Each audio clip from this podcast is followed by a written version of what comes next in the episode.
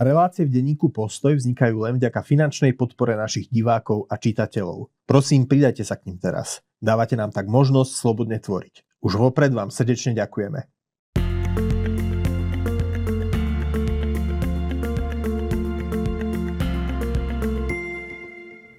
Milí priatelia, dovolte, aby som vás privítal pri ďalšom vydaní našej videorelácie Knihomolov zápisník. Dnes bude našim hostom docent Daniel Šmihula, eh, expert na medzinárodné právo a medzinárodné vzťahy. Vítajte.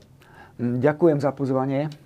A dnes sa budeme rozprávať o vašej novej knihe Medzinárodná bezpečnosť v kríze. Musím povedať, že e, čítam, snažím sa čítať mnohé také tie aj zahraničné tituly, ktoré hovoria o rôznych tých krízových oblastiach v súčasnosti. A teda va- vaša vaša kniha je prúdko konkurencieschopná a zvlášť teda tým, že sa venuje Slovensku, čomu sa tie ostatné bestsellery nevenujú a tomu, čo je aj Slovákom najbližšie, napríklad e, vzťahy s Ruskom, Ukrajina, Európska únia, tým siločiarom, v ktorých sa nachádzame, tak na úvod by som vám položil otázku, skúste teda vy predstaviť, že o čom je vaša kniha Medzinárodná bezpečnosť v kríze a potom by sme prešli k jednotlivým hmm. otázkam. Ďakujem za to vysoké hodnotenie. Vlastne táto kniha to je zbierka mojich starších článkov, ktoré vychádzali v slovenských médiách alebo boli prednesené ako príspevky na konferenciách v priebehu posledných dvoch, troch rokov, možno štyroch. Mm, niekedy na sklonku roku 2023 som to pozbieral do takého jedného celku, asi je to tých 200 strán. A potom mi to pomohlo vydať vydavateľstvo pre médiá, za čo im samozrejme ďakujem. No. Vlastne hneď na titulke je uputávka k Rusku, ja to prečítam. Z Moskvy sa ozývajú dve zdanlivo protichodné posolstva.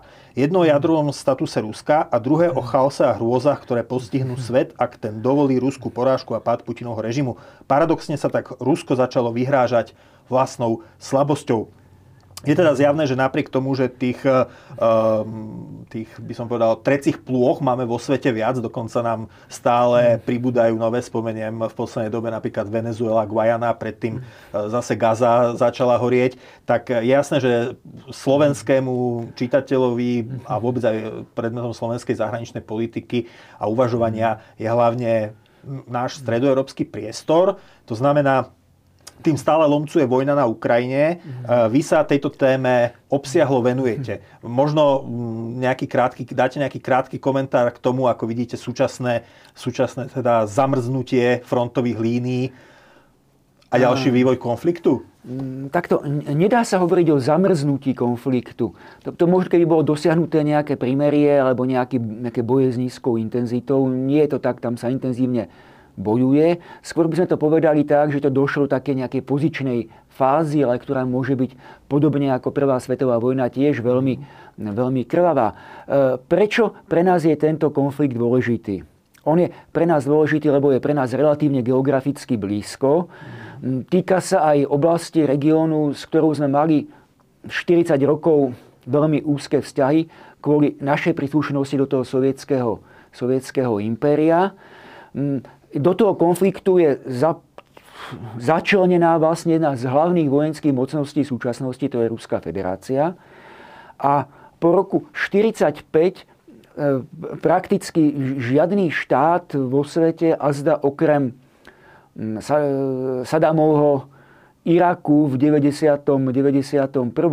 a jeho útoku na Kuwait nepredkladal vlastne také požiadavky alebo nestanoval si ako, ako cieľ vlastne likvidáciu susedného štátu. Tu treba povedať, že štátu pomerne veľkého, na európske pomery je Ukrajina počtom obyvateľov aj rozlohou vlastne veľký štát. A rozlohou je to, myslím, že druhý najväčší v Európe, dokonca o niečo väčšiu rozlohu má než Francúzsko. Áno, bude to nejako takto. Ako. Tam došlo k istému populačnému úbytku, ale stále to je 35 miliónov obyvateľov, to je pomerne veľký štát a, a zrazu jeho väčší sused tvrdí, že vlastne vy nemáte právo na samostatnú existenciu. Ani na, tu by som povedal, že nedotknutelnosť vlastného územia a vlastných hraníc. No, Rusko vysvetľuje tento zásah ako nejaký preventívny zásah, aby sa NATO nerozšírilo k jeho hraniciam e, z, z ruského pohľadu a mnohí aj na Slovensku tejto perspektíve mm. rozumejú, e, sa jednoducho NATO plazivo rozširovalo k ruským hraniciam od v podstate konca Eh, od pádu železnej opony. Vy ale naopak v tej knihe argumentujete, že, že to je nielen inak, ale, pre, ale presne naopak, že hoci, sa na, že hoci do NATO vstúpili nové členské hmm. krajiny v strednej a východnej Európe, tak eh, zároveň eh, v podstate vojensky tá sila NATO v Európe klesala. Skúste to Do istého momentu. No do roku 2014, do anexie no, Krymu. Približne e, takto. Tá vojna tá, toto, že NATO nejako ohrozuje Rusko, je vyslovene zámienka. Za týmto konfliktom, pokiaľ dôsledne čítate ruskú tlač, pozeráte, počúvate výroky politikov, sledujete nejakú televíziu, zistíte, že to hlavnou ideou je idea akejsi reštaurácie ruského impéria. Minimálne o tie, o tie slovanské štáty, teda Bielorusko, Ukrajinu, prípadne o niektoré štáty Strednej Ázie, Južného Kaukazu. Toto je to hlavnou, tým hlavným hybateľom.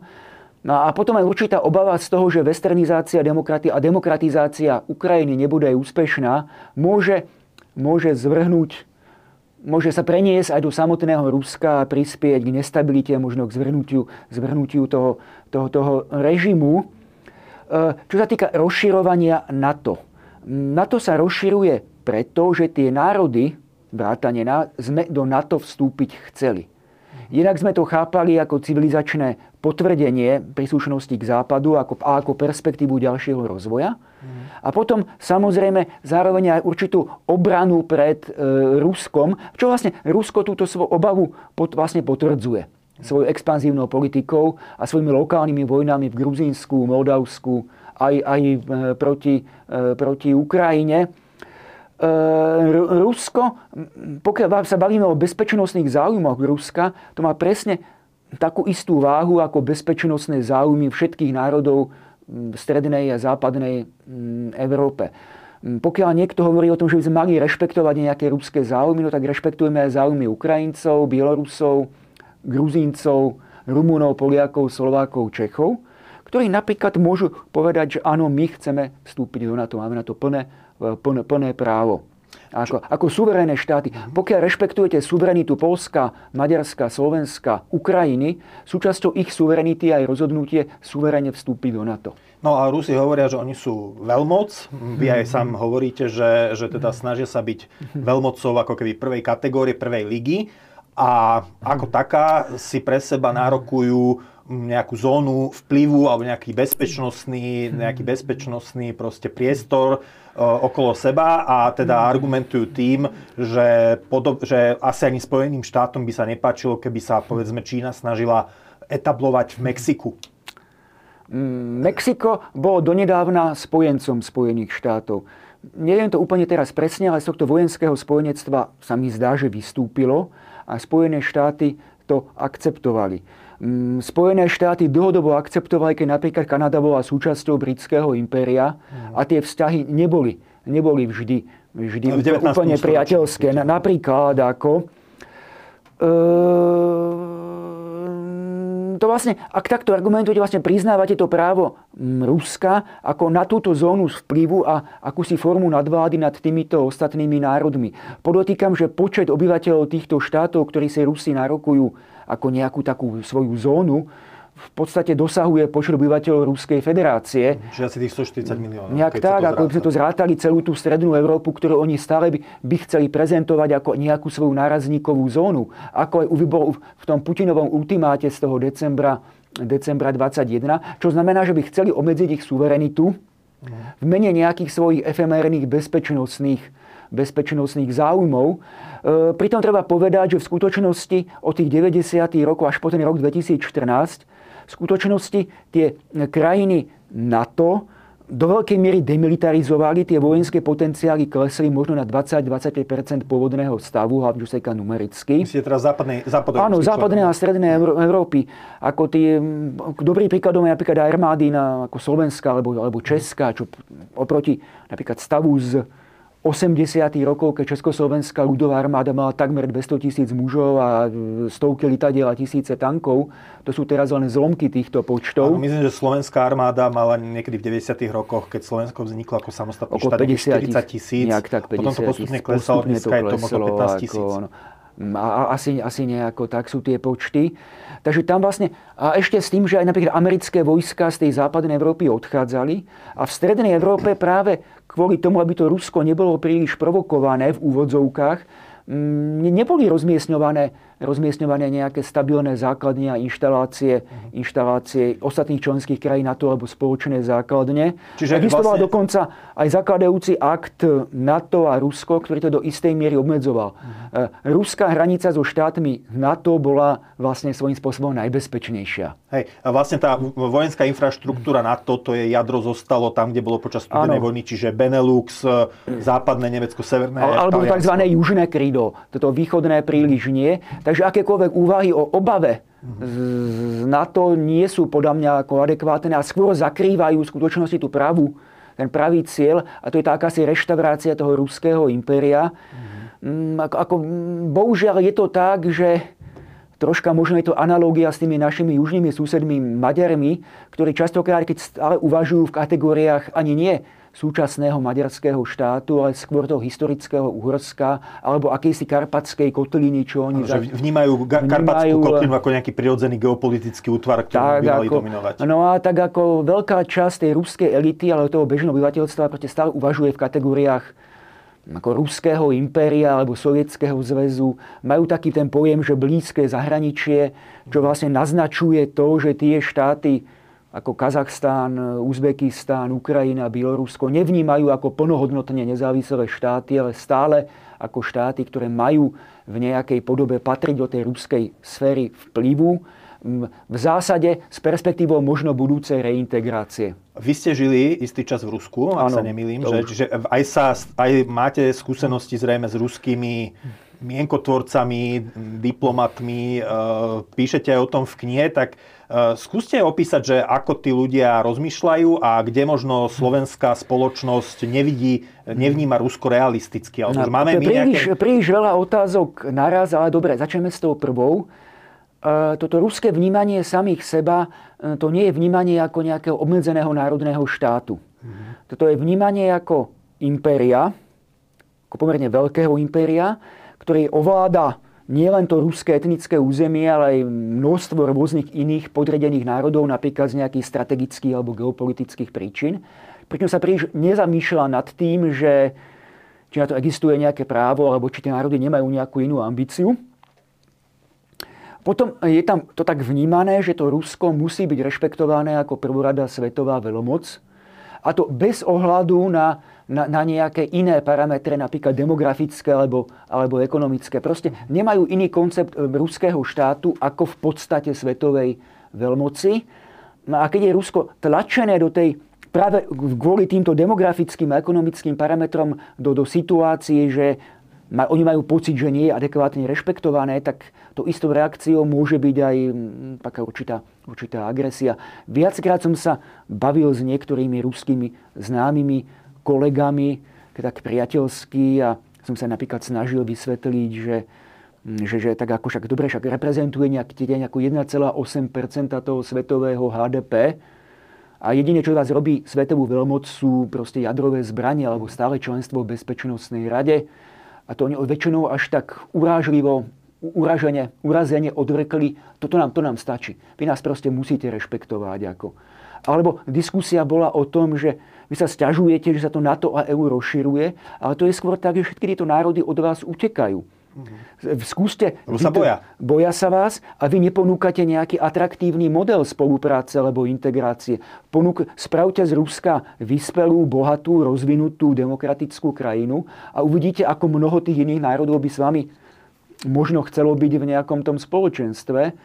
Mm, ale tá reakcia bola skôr väčšinou taká negatívna, ako že na to nemáme čas, to musí byť teraz, my proste to nedokážeme, my vieme bojovať, my vieme ovládať, ale tú ekonomiku až tak rozvinúť nedokážeme, nie sme toho schopní, ale aj tak vy nás musíte poslúchať. Hm.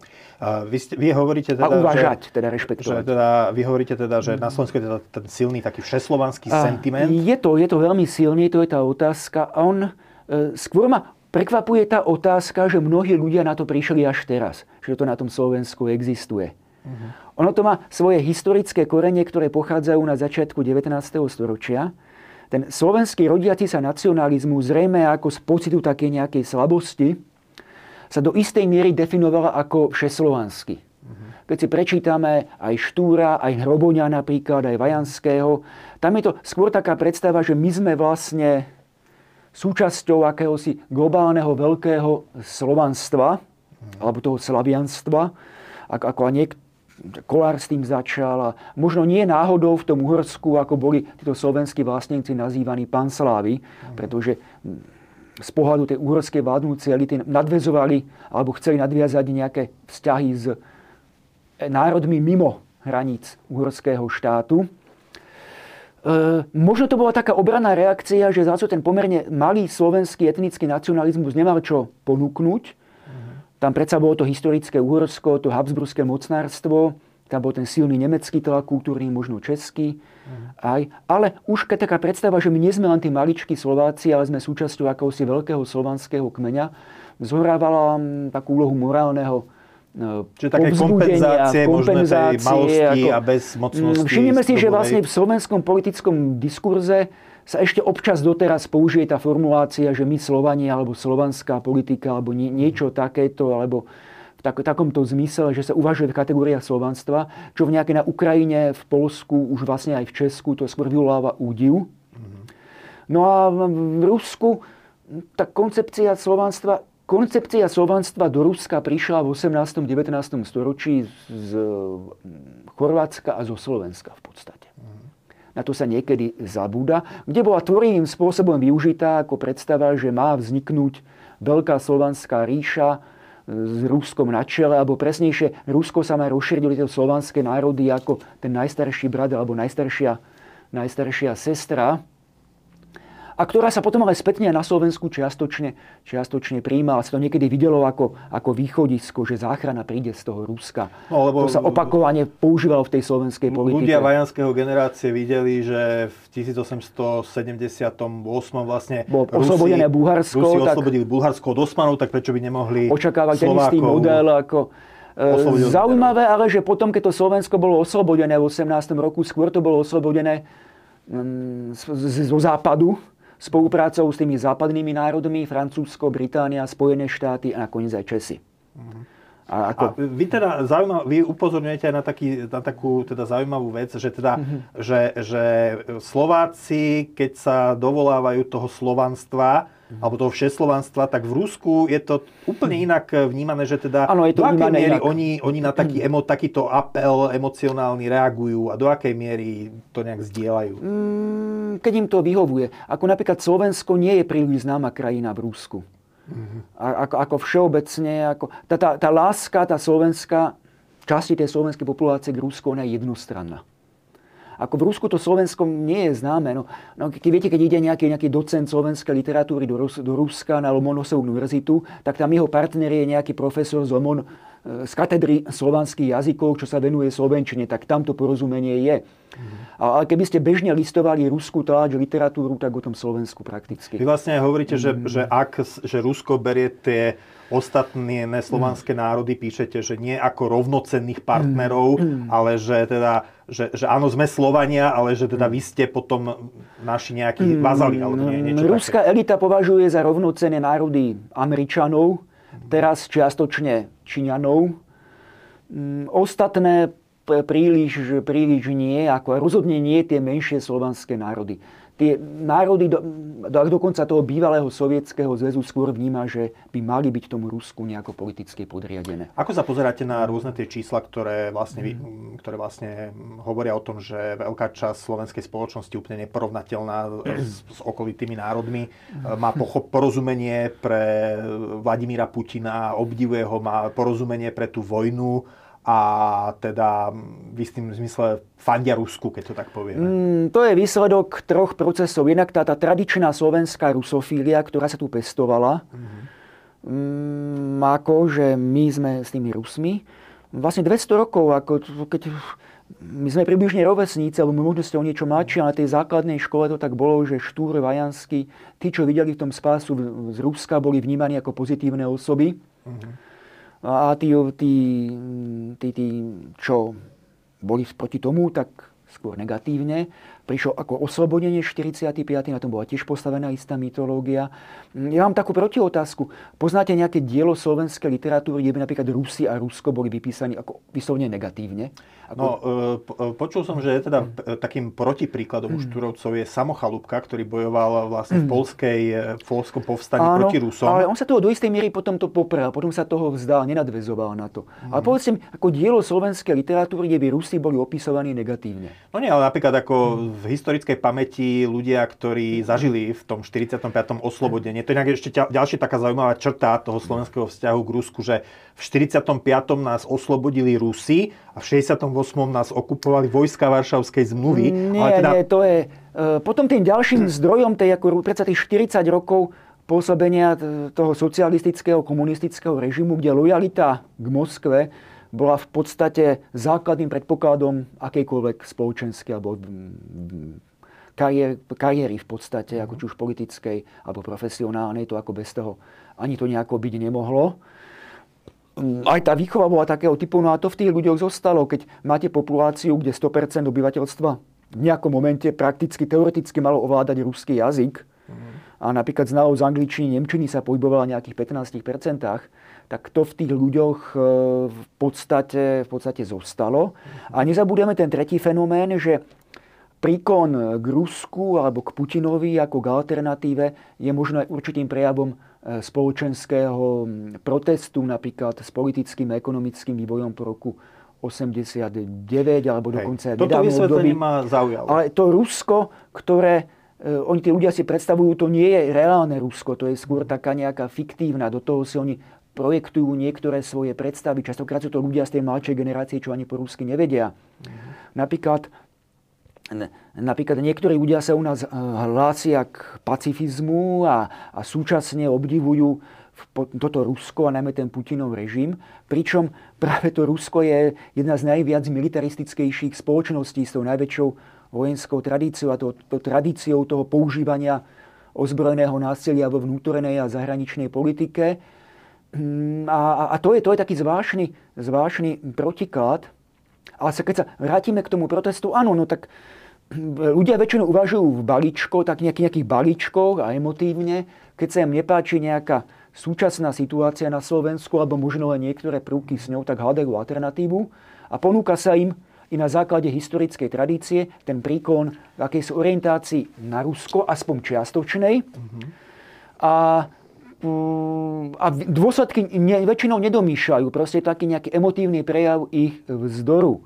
Ako... Do akej miery by ste povedali, že možno to nie je ani tak, že mnohí Slováci zbožňujú Rusko, ako skôr, že majú problém so Spojenými štátmi ako majú hlavným problém, hegemónom? Majú problém, ako pokiaľ majú pocit nejakej nespokojnosti so súčasným systémom, no tak majú problémy s tým s tým usporiadaním celkovým medzinárodným a hľadajú, hľadajú tým pádom nejaké alternatívy. Ono tá, ale zase tá predstava, že, že by medzinárodný poriadok, v ktorom bude mať väčšie slovo autoritárske Rusko, autoritárska Čína alebo nejaký islamský svet by mal byť spravodlivejší, lepší, mierovejší, nebude demokratickejší, ona je absurdná. Ako nám Slovákom tá určitá hegemónia toho západu na čele so Spojenými štátmi v tomto momente vyhovuje. Mhm. Prečo nemôžeme, mm, je tu aj taká myšlienka, prečo nemôžeme byť neutrálni ako Švajčiarsko alebo Rakúsko? Švajčiarská neutrálna, neutr, neutr, a rakúska neutralita sú iné. Oni nie sú úplne porovnateľné. Mm, Švajčiarska vznikala niekoľko storočí a bola medzinárodne uznaná. To je to podľa mojej mienky asi jediná skutočne medzinárodno právne uznaná neutralita. Vlastne oni boli v roku 1815 doslova dokopaní, že veľmoci na Viedenskom kongrese áno, sa nevedeli áno, dohodnúť, že komu Švajčiarsko prípadne tak povedali, že vy budete neutrálni. Je, ako, bol tam ten Viedenský kongres, ale predtým ešte ten Westfalský mír, hlavne ten Viedenský kongres, ale je to zložitejšie.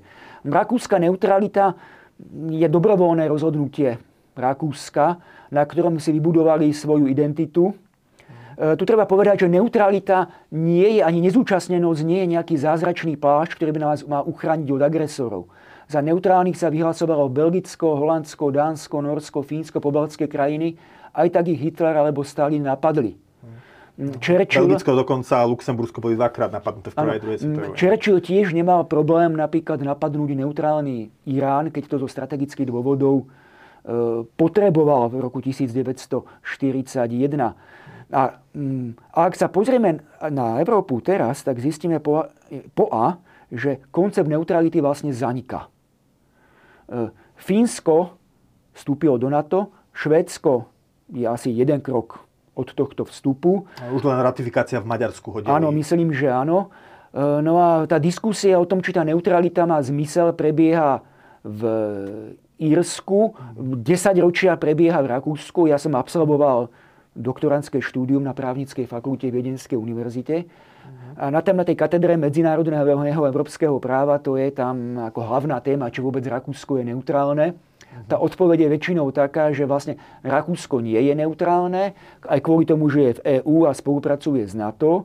Len tá politická elita to tomu obyvateľstvu odmieta povedať, pretože to obyvateľstvo na to vybudovalo svoju identitu osobitnú od nemeckej. Mimochodom, e, z Bratislavy, z, z hradného kopca od parlamentu vidíte e, na rakúskej strane to odpočúvací komplex, ktorý vlastne Rakúsko prístupnil počas studenej vojny a... Američanom napriek mm. svojej neutralite a vlastne Američania mohli odpočúvať celú Áno, tam tá spolupráca je a počoka vieme o tých plánoch, ktoré boli s odstupom 10 ročí zverejnené, tak vlastne ani jedna strana nepredpokladá, ani Varšovská zmluva, ani NATO, v prípade reálneho konfliktu by sa práve rakúska neutralita musela rešpektovať. Proste to Rakúsko, podobne ako Slovensko, má tú polohu v tej strede tej Európy pozdĺž tých hlavných možno tých bezpečnostných ťahov. A ak sa pozrieme na vývoj posledných 30 rokov, zistíme, že všetky tie štáty, ktoré sa v Európe snažili o neutralitu alebo nezúčastnenosť, počnúť s Ukrajinou, Moldavskom, mm, balkánskymi štátmi ako Srbsko a podobne, mm, vlastne sa stali istým objektom superenia a na ich území nakoniec vždy prebehol vojenský konflikt. Vy vlastne hovoríte, že ak, že ak by Slovensko e, chcelo byť teraz aj v rámci, v rámci teda NATO a Európskej únie nejakou krajinou, ktorá vyjadruje zvláštne porozumenie voči Rusku, tak ako Rusi by nás práve v takom prípade by, to, by na nás zatlačili, lebo by nás vnímali ako si teda tú rozkývanú e, tehlu v múre, ktorá by mohla, ktorými by mohli zničiť celý múr? Mm, e, predstava... V ruskej tlači sa bežne píšu články o tom, že, že tie krajiny NATO alebo EÚ, ktoré sú také váhajúce, že skôr využijeme, ale bez toho, že by sme voči mali nejaké, nejaké záväzky keby Uh, áno, to je tá slovenská predstava, že keď sa my nebudeme do ničoho miešať, alebo sa budeme miešať najmenej, tak nám všetci dajú pokoj. Ale to si v Európe môžu povedať Portugalci, Íri. Ktorí sú ako keby na, áno, na áno, okraji. Alebo tam niektoré ostatné národy sú, tak povediať, v takom tom kotli, v tej aréne mm. toho, toho mocenského superenia, ktoré môže v Európe, Európe prebiehať. A, a pýtam sa, že ktorá vojna sa nám v minulosti vyhla?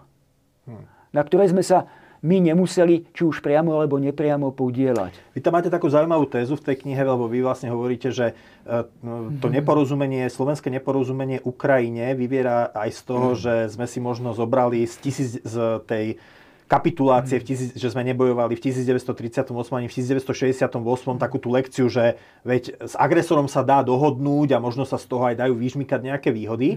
Ale vy to vlastne spochybňujete takým veľmi zaujímavým argumentom, že napríklad Československo, e, ktoré sa, v, ktoré sa podrobilo bez boja v Mnichovskej dohode, napokon malo vyššie straty percentuálne na obyvateľstve, než niektoré štáty, ktoré bojovali. Čiže to je zaujímavé. Áno, no proste, keď raz pustí, ten, kto je agresor, je obyčajne um, veľmi zlý. V podstate ako, nechce vám asi dobre. Tým, že ako niekto sa uchyluje k agresívnej vojne, zrejme to nejaký humanista nebude. Ten nejaký predpoklad, že v tom momente, keď ho raz pustíte, aby vás ovládal a kontroloval a odzbrojíte, že on sa k vám bude správať dobre, tam vôbec žiadna záruka nie je. Plus, keď to spravíte, tak potom nesiete aj dôsledky. E, poznáme tu ľudí, ktorí na jednej strane ako mm, velebia, že Československo nebojovalo v 38. a že v 39. slovenský štát spolupracoval s Nemeckom. A rovnako sa potom stiažujú, že v 44. Američania bombardovali Apolku tu na Bratislave. Ako... Pritom Slovensko vyhlásilo iniciatívne mm, v 41. Ako, Američanom vojnu. A, a dodávalo vlastne to, to, to zariadenie, tá, tá továrenie, tá Apolka nemecké armáde pohonné hmoty, takže sa stávala jasne legitimným vojenským, vojenským e, a, a teda v súvislosti s tým 68., kde Slovensko to berie, takže veď to nám prinieslo federalizáciu, tak vy vlastne argumentujete, že, že síce až tak veľa ľudí nezomrelo pri tom samotnom zásahu, ale že, 200, že, že tu sa zabúda sa na to, že 250 tisíc ľudí emigrovalo potom z Československa, čo, čo síce ľudia Takto, nezomreli, keď, ale boli keď sa bavíme o vojne, tak to rozhodnutie ísť bojovať znamená, že v tom momente a veľmi rýchlo množstvo ľudí zomrie. To je veľmi ťažké rozhodnutie s neistým výsledkom. Prípadná kapitulácia, podrobenie sa útočníkovi, ale tiež prináša svoje straty, ale ktoré môžu byť mm, aj také nejaké rozpliznuté v tom čase a priestore a, a na tú celú spoločnosť, ale môžu byť rovnako, rovnako dramatické. Napríklad som porovnával to Fínsko a Československo, mm-hmm. že, že Fínsko a Československo mali približne percentuálne rovnaké straty, pritom Československo údajne nebojovalo v pr- druhej svetovej vojne, Fínsko bojovalo v troch vojnách. Ale e, v prípade, pokiaľ e, v prípade toho Fínska tie straty sú koncentrované do tej generácie mladých mužov 20-40 rokov, ktorí jasne padli vo vojne, v prípade Československa to sú straty, ktoré sú mm, bola to židovská menšina, rómska menšina, Ľudia v inteligencia, odborári. Vo, vo vápenkách. Ale nakoniec aj tí vojaci, pretože aj tá slovenská armáda, aj tí ľudia z tých pripojených e, južných slovenských alebo pohraničných českých území e, museli bojovať na strane, strane Wehrmachtu. Keď sa to zráta, tak sa zistí, že Tie straty Československa neboli nejakých 380 tisíc, ako sa uvádza, ale presiahli pol milióna. Ale potom sme to už my do toho, už my do toho nerátali takýmto spôsobom. Že ten agresor vlastne prinútil hm, tých občanov Československa, aby nakoniec bojovali, hm, bojo, bojovali, hm, bojovali za neho. Uh-huh. Čo sa týka 68. tiež uvádzam taký ten pekný príklad, že síce Možno sme ako Slováci zdanlivo vedeli z toho napríklad tú federáciu ako, ako si vykresať. Otázka je, či by tá, a preto ten zákon o tej federácii sa pripravoval ešte pred sovietskou intervenciou. Uh-huh. To bola otázka možno niekoľkých mesiacov, tak či tak. Ale z nášho pohľadu sme toto dokázali zachrániť. Uh-huh. Ale to sa potom prezentovalo ako niečo, čo mal ten normalizačný režim vlastne nás aspoň na Slovensku legitimizovať. Uh-huh. Ale, ale bereme to takto, je to argument, ktorý uvádzam aj v tej knižke, že v tom 68. to Československo bolo približne ešte na 72% ekonomické úrovne Rakúska. Áno, áno. O, o 20 rokov neskôr to bolo nejakých medzi 40 a 50 percentami, čo vlastne sú tiež také ekonomické dôsledky, ako keby sme prehrali vojnu. Československo odišlo 250 tisíc ľudí, tí ľudia žili ďalej, no už nie ako naši občania už k tomu Československu neprispievali.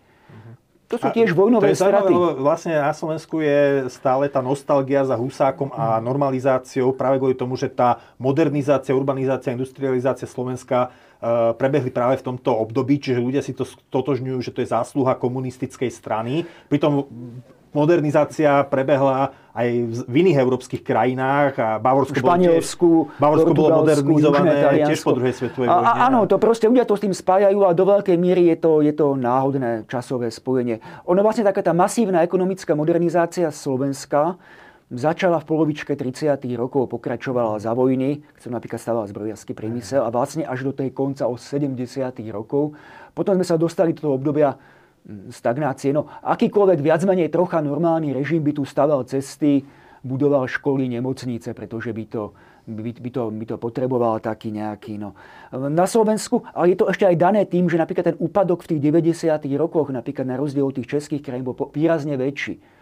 To bolo možno vďaka tej orientácii na ten zbrojársky priemysel, ktorý prezentoval, predstavoval asi 30 našej priemyselnej kapacity vtedy, v 89. Alebo na také tie, tie segmenty s nižšou pridanou hodnotou. Ako... Česká republika bola viac vektorovejšie orientovaná, mm. to znamená, že bola aj flexibilnejšia, vedela sa ten, ten, ten prepad tej... E, tej ekonomiky Post, so, po páde socializmu bol na Slovensku asi 25%, v Českej republike asi iba o 10%. Uh-huh. Mm, a nezamestnanosť vieme, že v nejakých momentoch dosiahla v 90. rokoch až tak 20 to, samozrejme prispolo k určitej delegitimizácii mm, celej tej revolúcie, demokratizácie, štátnej samostatnosti, prípadne aj toho príklonu k tomu západu. Ako. Potom treba sa otvorene povedať, že keďže ten proces trvá pomerne dlho toho obnovovania tej kapacity a tej životnej úrovne, 10-12 rokov, tak niektorí jednotlivci, regióny, sociálne skupiny sa z toho vlastne nikdy nespamätali. Už potom. Áno.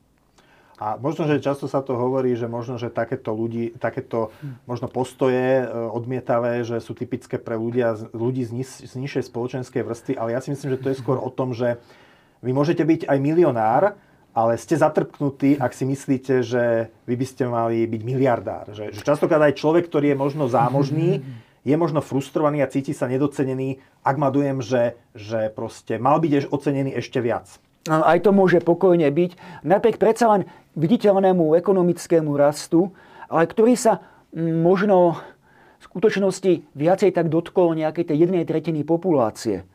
Ako možno ďalšie dve tretiny pre nich ako ekonomický a ten, ten rast životnej úrovne oproti roku 89 nebol nejaký, nejaký výrazný. A ak ste napríklad v 89. boli pracujúcim človekom a teraz ste dôchodcom, tak skôr máte pocit, že vlastne lepšie ste sa už mali. Uh-huh plus nejaké zdravotné problémy, zmeny spoločenské, technologické, ako, tak pre nich je, môže byť naozaj ten zlatý vek, tá normalizácia.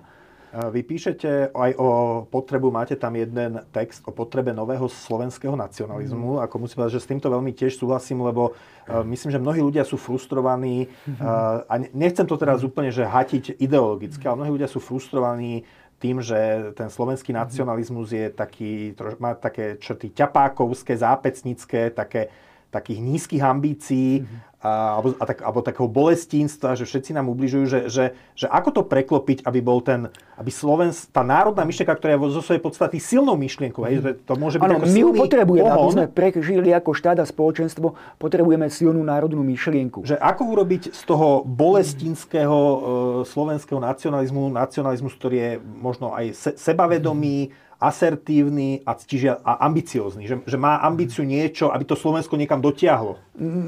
Mm, no to je... Jednak si musíme stanoviť takéto ciele. Nebudem orientovaný folkloristicky, nebudeme orientovaní do minulosti, nebudeme definovať Slováka folkloristicky. Aj tí ľudia, ktorí o sebe tvrdia, že predstavujú nejakú tú modernejšiu vrstvu, sa k tomu slovenskému nacionalizmu musia proste prihlásiť. Áno, že sme Slováci, rozpad Československa je za nami. Úvahy o nejakom občianskom princípe sa ukázali byť ako neefektívne. Áno, chceme moderné demokratické Slovensko ako Slovensko ako náš štát. A, a nebudeme uvažovať o tom, že keď tu bude premiérom niekto, kto sa nám nepáči, ale na tomto základe my újdeme, odídeme. Mhm, rozumiem. A... Ako, generácia napríklad hlasistov dokázala revitalizovať ten, toto slovenské politické a národné hnutie to na prelomu 19. a 20. storočia mm-hmm. na základe nových podnetov. A, a vlastne boli vlastne úspešní.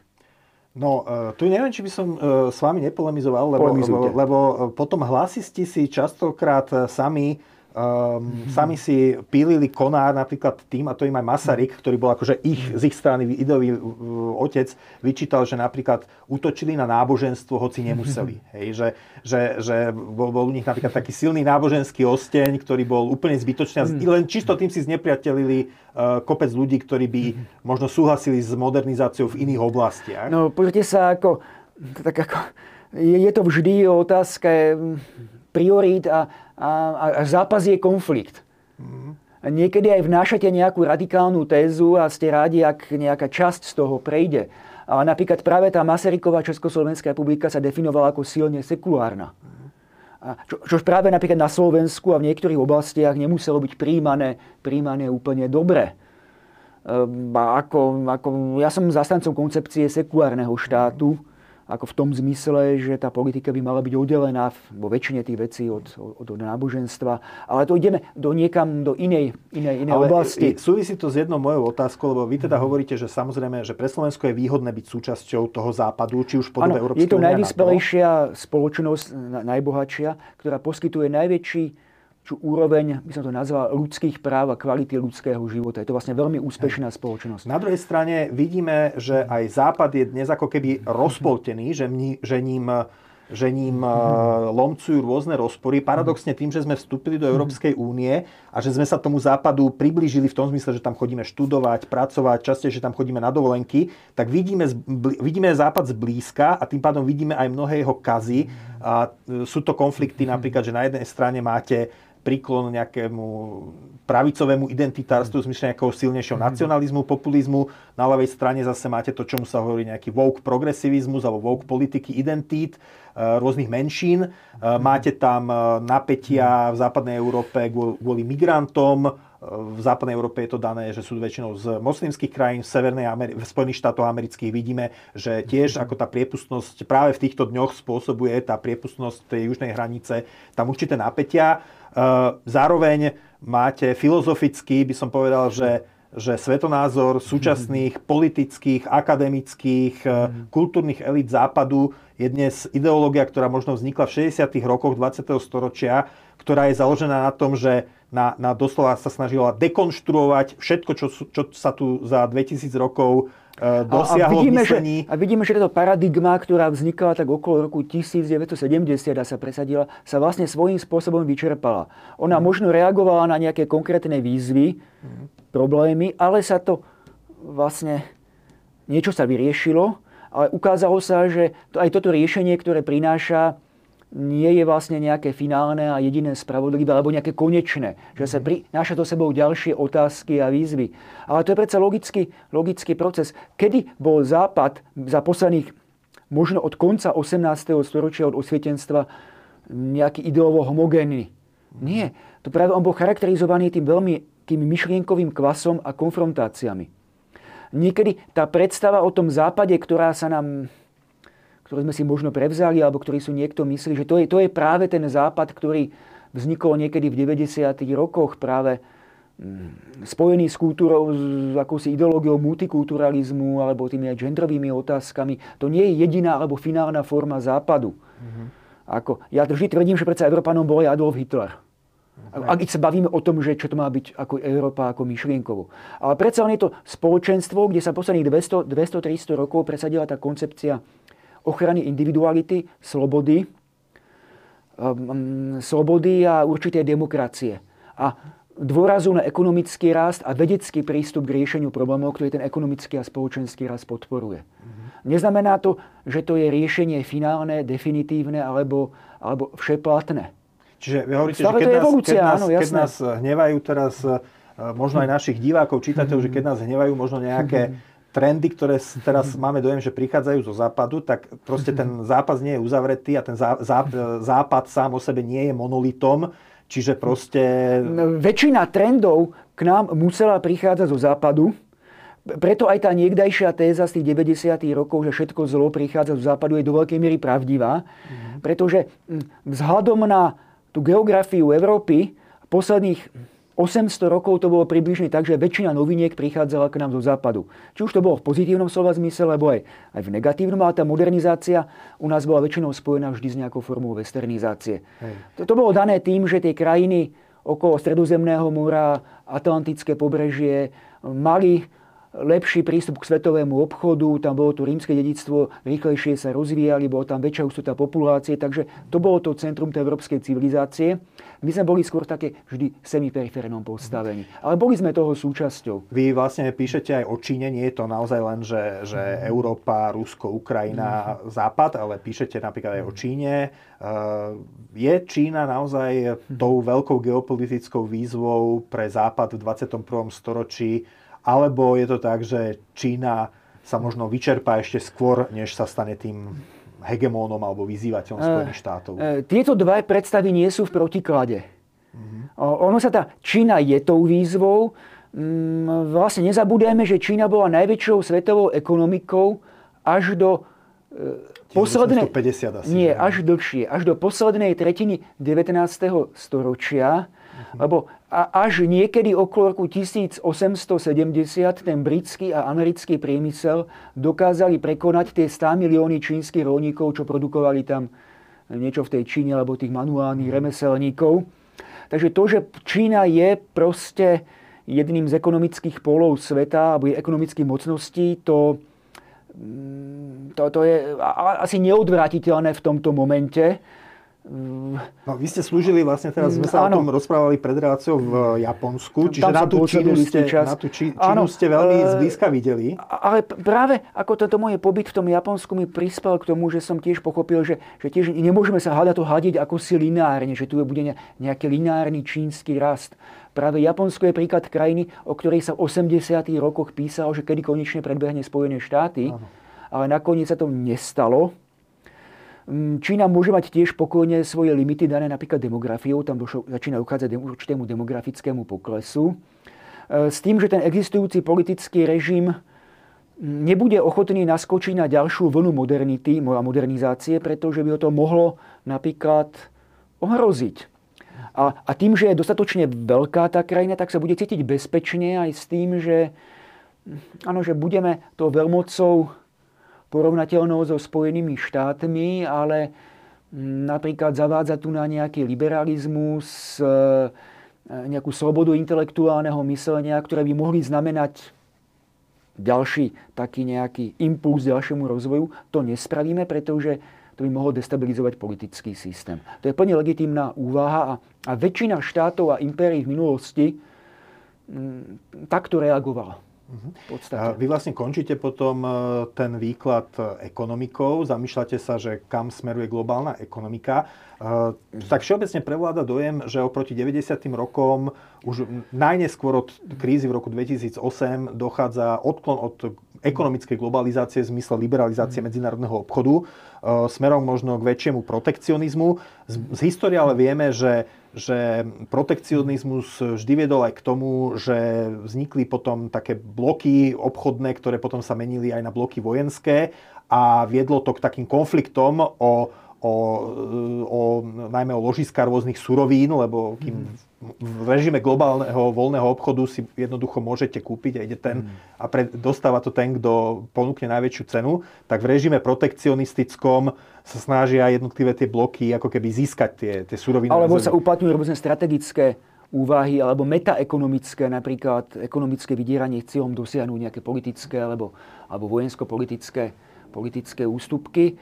Uh, Čiže hrozí nám, hrozí nám, áno, hrozí nám pokiaľ bol svet v 90. roku ekonomicky dominoval, dominoval Západ, teda Severná Amerika, Európa, v približne okolo roku 2020 sa ako keby to ekonomické ťažisko sveta posunulo z toho severoatlantickej oblasti do takej indopacifickej, čož je tiež prírodzený proces, ako náhle tam tie početné národy nastúpili do fázy toho, euro, toho industrializmu ktorý, a kapitalizmu, ktorý prichádzal zo západu a tam to bola spočiatku novinka a tým bol daný ten náskok.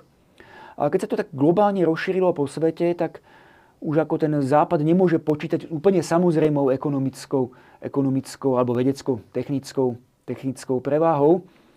E, ako ten medzinárodný obchod trvá ako, on, on asi bude, to prepojenie pomerne veľké, aj nejaký diktát vzdialenosti prestal platiť, informačné prepojenie, internet, ale určitá tendencia k vytváraniu e, istých blokov s predstavou určitej samozásobiteľnosti, ako, ako, ako je.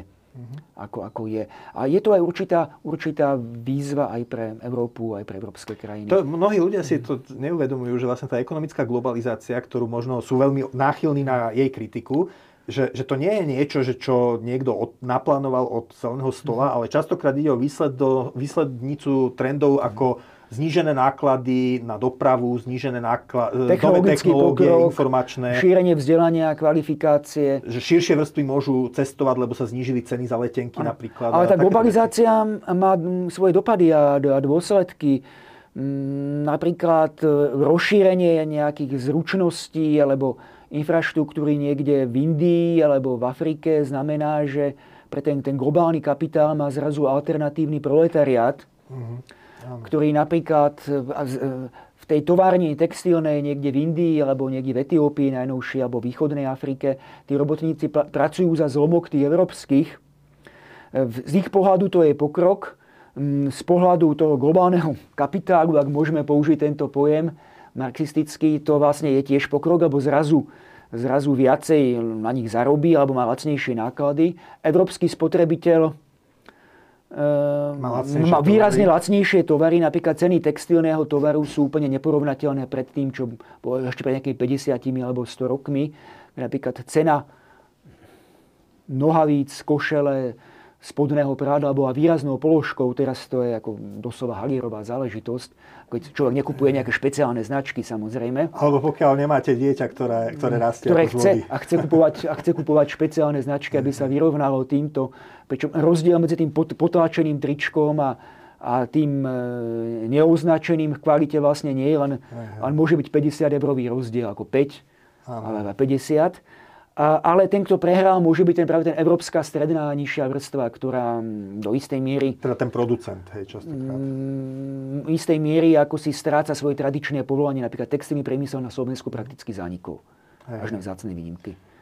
Ale zrejme asi v rámci teda vášho, vašej aj tézy o potrebe takého optimistickejšieho a výbojnejšieho slovenského nacionalizmu, asi by ste mali tendenciu skôr vnímať tie globalizačné eh, výzvy ako, ako príležitosti, než ako no, ohrozenia zrejme, že? No, to môže byť ohrozenie, ale to závisí od toho národa, ako sa s tým vyrovná. Mm-hmm. Máme príklady niektorých malých národov, ktoré sa dokázali veľmi dobre adaptovať a sú E, sú slobodné, vyspelé, ekonomicky prosperujúce, vojensky zdatné a, a veľmi úspešné aj na medzinárodnej scéne.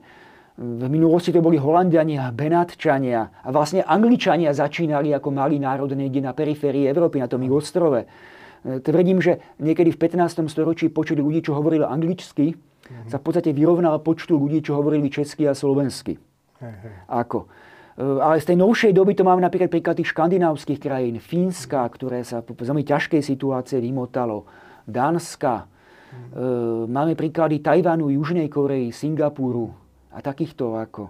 Paradoxne, malé krajiny sú častokrát lepšie manažovateľné, ich problémy lepšie riešiteľné než problémy väčších krajín, mm, kde ano, je viac To závisí, ako sa k tomu postavia tie elity, ktoré mm, všade e, hlavnou devízou tam boli vysoko kvalifikované elity v týchto krajinách. To si musíme povedať, ktoré veľmi zodpovedne sa chopili úlohy tento národ modernizovať a niekam dostať.